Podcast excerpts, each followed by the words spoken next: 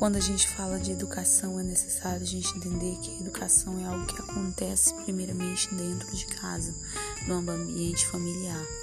O que acontece na escola é apenas uma extensão dessa educação. Nesse podcast eu te convido a entender a importância da família no contexto escolar como um todo, que é fundamental tanto para o desenvolvimento psicológico, cognitivo, afetivo e social da criança, quanto para os próprios pais.